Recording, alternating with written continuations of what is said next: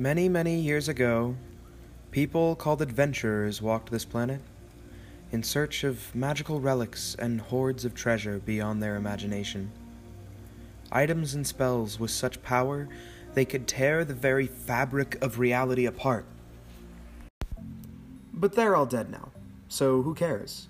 Technology has gotten way better, and honestly, who wants to risk their lives for something that probably doesn't even exist? Anyways, welcome to Paravastus, the city of dreams, the city of hope, the city of wonder. It, uh, it, it goes by many names.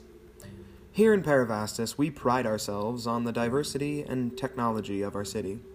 It's a place where anyone can become anything they want. And don't mind the slight hint of smog in the sky or the disgusting creatures that eat out of your trash can. That's just what the city life is like. Oh, also, pay no attention to the government patrol androids who roam the streets. They're just trying to make a living like the rest of us. So sit back with me, relax, and enjoy the stories of the people in this wonderful town. And don't bother dreaming, you're already here.